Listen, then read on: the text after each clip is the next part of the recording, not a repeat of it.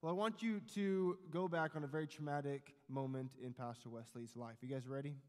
You guys ready to relive one of my worst nightmares? Yeah. Well, too bad, because we're going to go down that road, okay? It's going to be a little counseling session between you and I. I'm kind of joking, but not really. See, when I was little, um, smaller than you guys and younger than you guys, um, I was at the store. And I remember going to the store all the time. And in this particular store, there was a restaurant. A restaurant with the big golden arches. You guys know what restaurant I'm talking about, right? With the big golden arches. You guys, you know, you guys know what I'm talking about, right? Okay, so you, so you guys got it. So that restaurant was inside of this larger store, and I remember telling my mother, I really, really want to go to that restaurant. I really, really want to go. And what made that restaurant even cooler was that they had a, a bench outside of their big golden arch. You guys, I'm talking about McDonald's, okay? You guys with me? It's McDonald's. And so outside of the big golden arches, they had a bench with Ronald McDonald sitting there, legs crossed, arm out, so you could come and sit down and take a picture with him. I thought that was the coolest thing. Looking back now, I'm like, it's a little sus. Like, I don't know if I should be sitting next to this clown trying to put his arm around me. Anyways, um, and so I really wanted to go. And my mom said, no, we don't have time for that. We're, we're, we got food at home, whatever. Um, and I didn't like that answer. You guys, you guys ever get an answer from your parents? You're like, I don't like that. And you want to do something different all the time, right? And um, so I did what any reasonable six or seven-year-old would do. I just walked off away from my parents. I'm going to go find this restaurant on my own. And so I leave the side of my parents, and next thing I know, I don't know how much time had quite passed, but I was lost. I got lost in the store. And when you're this tall, all of the, it wasn't Walmart actually, all the aisles are like massive, okay? They look like huge, giant, like walls, and it's a maze in there, and I was lost. So I don't remember how much time had passed, but I knew that I was lost at this moment when I went up to grab the hand of my mother, and it wasn't the hand of my mother. Yeah. I started to panic. Started to freak out a little bit. And I don't know if I started to cry hysterically, which is probably what I did. If I stayed calm, cool, and collected, probably not.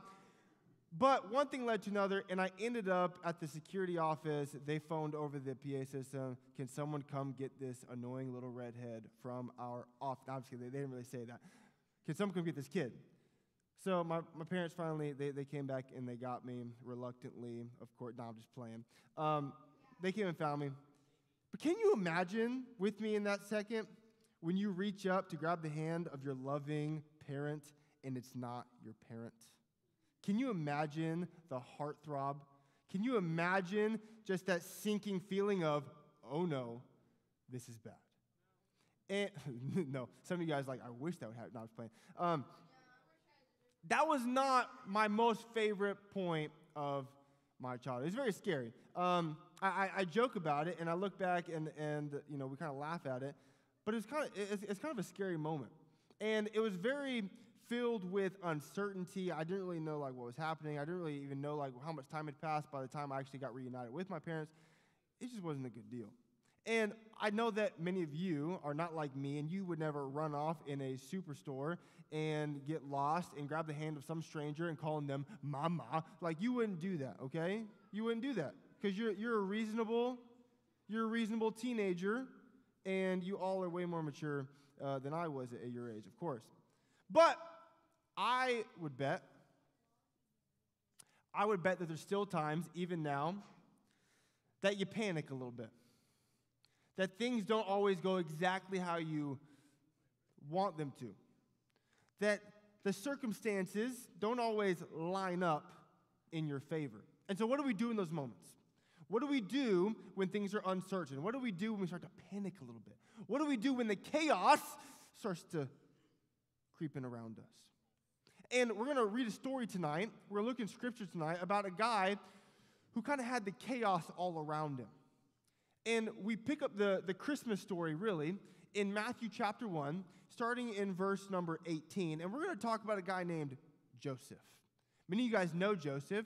Joseph was um, He was the one to be married uh, to Mary, who would give birth to our Lord and Savior. Um, but there's a little bit of backstory that we got to talk about, isn't there?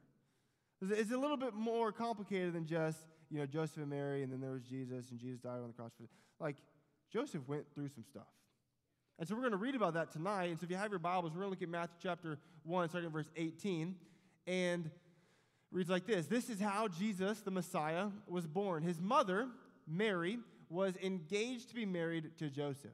But before the marriage took place, while she was still a virgin, she became pregnant through the power of the Holy Spirit. Joseph, to whom she was uh, engaged, was a righteous man. Everyone say righteous. Righteous. He was a righteous man and did not want to disgrace her publicly. So he decided to break the engagement quietly. And a few things stand out to me. First off, it says that Jesus, or that Jesus, that Joseph was a righteous man. What does it mean to be righteous? Well, in this description, um, Joseph was considered to be a, a good guy. I mean, he was the right guy.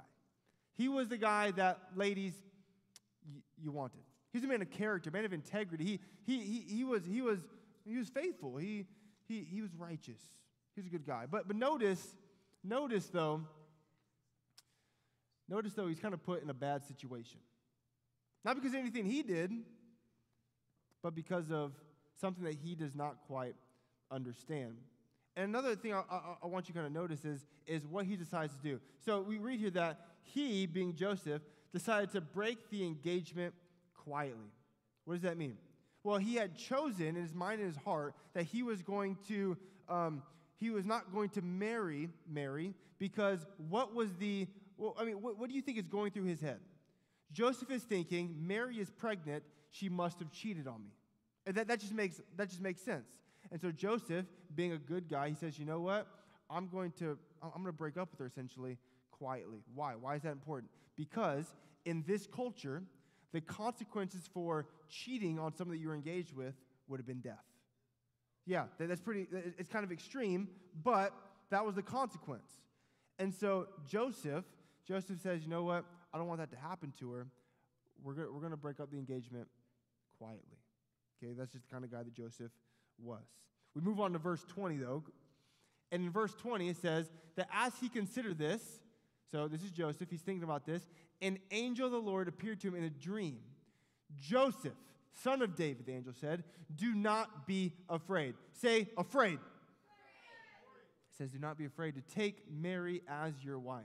For the child within her was conceived by the Holy Spirit, and she will have a son.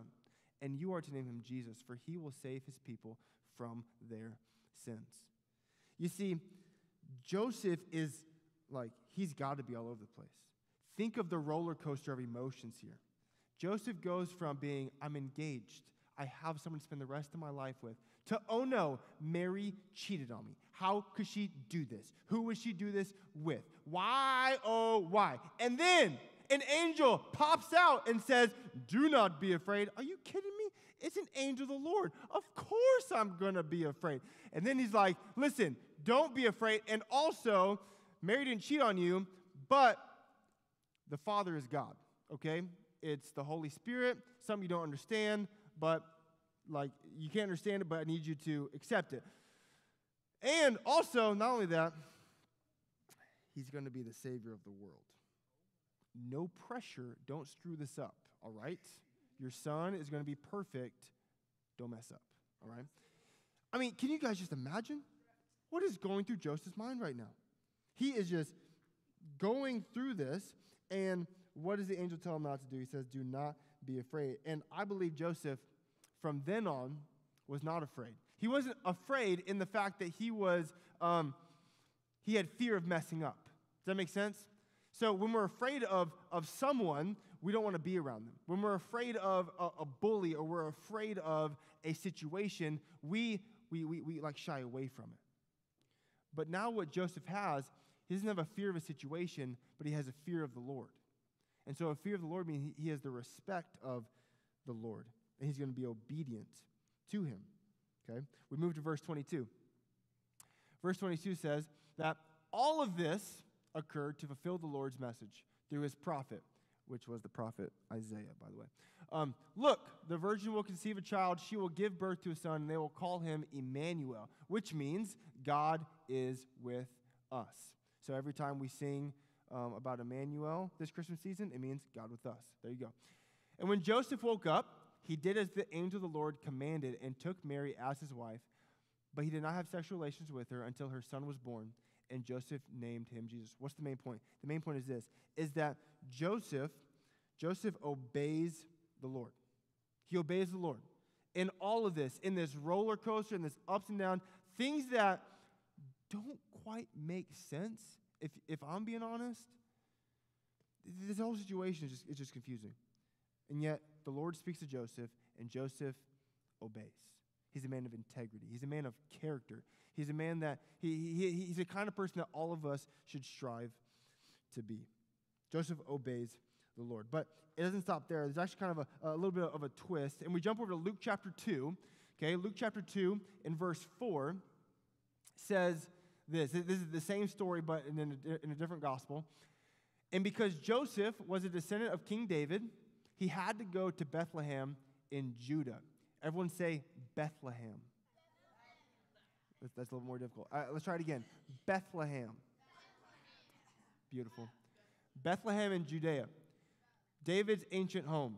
He traveled there from the village of Nazareth in Galilee, and he took with him Mary, to whom he was engaged, who was now expecting a child. You see, Bethlehem, from where they were at, would have been roughly a seventy-mile journey. How many of you guys walked seventy miles this week? Anybody walked seventy miles this week?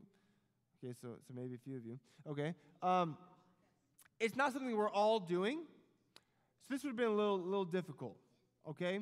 And if you can imagine, if you can imagine walking seventy miles with no music to listen to, with no movies to watch, no audiobooks, no podcasts, no, no nothing. You just gotta like talk to the people around you. How terrible is that? No, I'm just playing, I'm just playing. Okay, but imagine, that, that's not that terrible, but imagine, I, I can't really imagine this because it's impossible for me, but imagine being pregnant and having to go seventy miles. Tay's giving me the thumbs down. She wouldn't, she wouldn't vote for it, okay? Not at all, not at all. And I want you to just think about Joseph's situation, and he is trying to get his very pregnant wife, who is now expecting a child. This is the description that the Gospel of Luke gives her. Listen, just a word of advice um, for any of you, especially the guys. You never refer to a woman as, um, you look like you're very pregnant. You never say that. Ever, okay? That's just bad news. And this is what the description we get, that she was expecting a child. And another translation said that she was very pregnant, okay? She's about to give birth. And Mary is, is in an uncomfortable spot, and we read that she actually is about to go into labor. We read that in verse six. Go to verse six. Verse six through seven says, "And while they were there, the time came for her baby to be born. She gave birth to her firstborn son. She wrapped him, in sn- uh, him snugly in strips of cloth and laid him in a manger, because there was no lodging available for them." So what just happened? They're making this long journey. They get to all the hotels in town. They're all booked up. They didn't have a reservation. And so Mary is going into labor, and they find a stable, a place housing the animals. And Mary gives birth, and what does she lay the Savior of the world in? Is it on a throne? On a mighty kingdom? Uh, I'll think of another word for throne, something of authority. No! In a manger. What's a manger? A manger is where the animals would come and eat. Kind of gross. It's kind of icky, is the word I think of. It's not something that you would expect. And so once again, we go back to Joseph. I want you to get his perspective on this. He goes through all of this, these ups, ups and downs. He goes on this long journey. Mary gives birth in a stable. He is told by the angel that this is going to be the Messiah to the world, and they're in there. They lay him in the manger. And think about how he's handled this entire situation. The tension, the chaos, the uncertainty. How does Joseph react? Well, I think Scripture shows us a couple things on what Joseph did that we can really learn from tonight. The first one is that Joseph, if you're taking notes, I want you to write these down, that Joseph didn't let tension ruin the relationship. He didn't let tension ruin the relationship. What is tension? Tension is something that becomes, becomes really like tight and stressful, okay? The tension is like the stakes are high, okay? If I, if I have a fiance who has cheated on me, the consequence is death. So I don't want that to happen, so I'm actually going to stay calm, I'm going to be a righteous man, and I'm going to break up with her quietly. No, actually, the angel is telling me that I'm supposed to stay with her, and she's going to give birth to the Messiah. It was tense. Stakes were high. And what did Joseph do? Joseph doesn't let that tension ruin the relationship. Secondly, I want you to write this down. Joseph didn't let fear decide his actions. Joseph wasn't afraid of the situation. Joseph didn't let his fear dictate what he did. Rather, Joseph let his fear of God push him into obedience. What does fear of God mean? Fear of God means to have a respect for the authority of God. And so that respect, that faith, that trust caused Joseph to obey what God had commanded him. And so G- Joseph didn't let fear decide his actions. Thirdly, I want you to write this down. Joseph didn't let chaos ruin the moment. Long road trip. They can't find a place to stay in. Mary's going into labor. She gives birth in a stable, lays Emmanuel into a manger. Chaotic situation. And yet Joseph doesn't lose his cool. Joseph doesn't get all crazy. Instead, he cherishes the moment. So what does this mean for us? Well, I think there's a, a few things that we can really take away from this. Uh, even throughout this Christmas season, even leaving here tonight for the rest of this week, that I think we can learn about what it means to let Jesus give us peace in the chaos.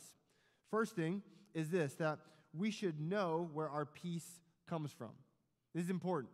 You need to know where your peace comes from. And I think about a New Testament character that we talk about a lot, and that is the Apostle Paul. The Apostle Paul wrote a lot of the New Testament, okay? And so the Apostle Paul, um, he writes in the book of Second Corinthians a list of things that he has endured throughout his time as a Christian. And it's kind of crazy. Look at it. He says in Second Corinthians chapter eleven, verse twenty-four, he says, five different times the Jewish leaders gave me thirty-nine lashes, means he was whipped. Three times I was beaten with rods, self-explanatory. Once I was stoned, meaning they threw rocks at him, not that he was doing drugs. Three times I was shipwrecked, his boat crashed. Once I spent a whole night and a day adrift at sea, lost at sea. I have traveled on many long journeys. I have faced danger from rivers and from robbers. I have faced danger from my own people. That's messed up. I have faced danger in the cities, in the deserts, and on the seas. I face danger from men who claim to be believers. That's kind of twisted. But are, but are not. I have worked hard and long, enduring many sleepless nights. I have been hungry and thirsty, and have often gone without food. I have shivered in the cold without enough clothing to keep me warm. That's a list. That's a list. And if we were to think about our own lives as Christians and the persecution we've endured because of it, it wouldn't even come close to that. It wouldn't even come close. And so I say we need to know where your peace comes from, because he also writes in Second Thessalonians chapter three, verse sixteen, he says this, now may the Lord of peace himself give you his peace at all times and in every situation. The Lord be with you all. You see, Paul was able to endure all of that. Why? Because he was some big, strong, macho man? No. Because he was some tough guy? No. He was able to endure that because he can do all things through Christ who gives him strength. He can be content even in the worst of situations. He can find joy. He can find peace. Why? Because the Lord of peace was with him. That's why. And that's a reminder that we all need even throughout the rest of this week, is that even as we go through difficulty in life, we need to know where our peace comes from. Our peace doesn't come from the things around us. Our peace doesn't come from the friends that we have or from the sports we play or anything like that. Our peace comes from the Lord. Our peace comes from our relationship with God. Secondly, I would say that we need to resolve not to add to the chaos. Resolve not to add to the chaos. What does that mean? It means to choose, choose not to add to the craziness. Decide that in your heart before it actually happens. The difference oftentimes between those who are successful, between those who are not, is the successful have chosen ahead of time what they're going to do. And so if you will choose now that when the craziness of life starts to act up, that you're not going to you're not going to add to it, things are going to look a little bit different. But if you wait and you're just like, no, I'm just not going to worry about any of that kind of stuff, and then those hard times come, that hard decision comes up, what's going to happen? Well, you're going to fail because you're going to fall under the pressure. I know, I've been there. So resolve not to add to the chaos. Be like Joseph. Joseph was calm, cool, and collected. He, he, he kept things together. Even when things weren't going the way he wanted to, he kept things together.